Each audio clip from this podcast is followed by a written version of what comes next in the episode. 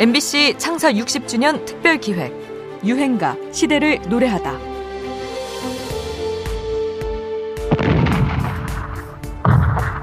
(1950년) 한국 전쟁이 터지고 잇따라 패전과 후퇴를 거듭한 우리 국군은 낙동강 전선까지 밀리게 됩니다.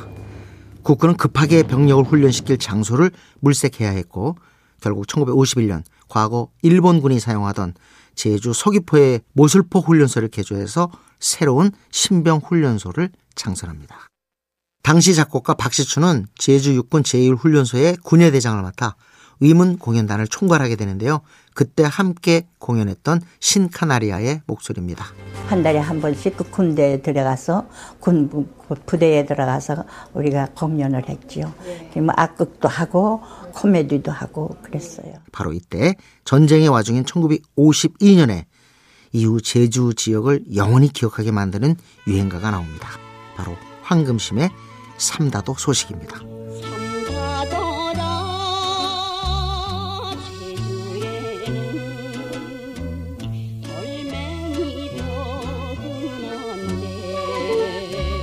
힘찬 군과와는 달리 민요풍인 이 곡은 제주에서 훈련을 받고 있는 아들들을 그리는 부모들의 마음을 위로하고 전쟁의 고통과 서름을 달래주었습니다.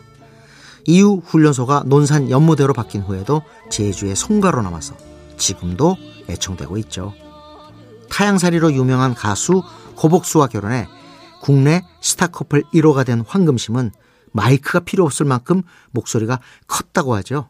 제 나이 16세 때 제가 황금심이라는 이름을 알리게 된 것 같습니다. 제 나이 17세 때 결혼해가지고 양반이 고인이 된 지가 그냥 72년도에 고인이 됐습니다.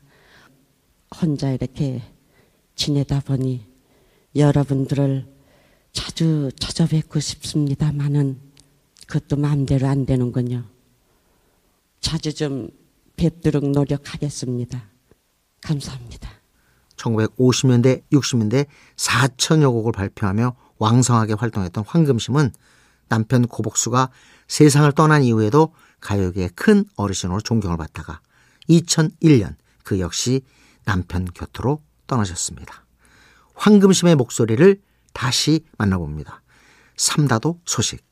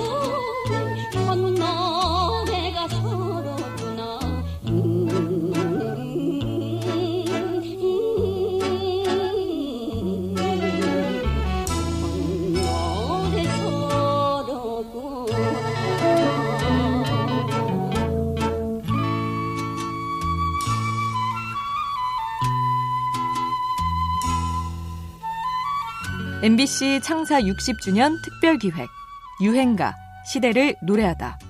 지금까지 음악평론가 임진모였습니다.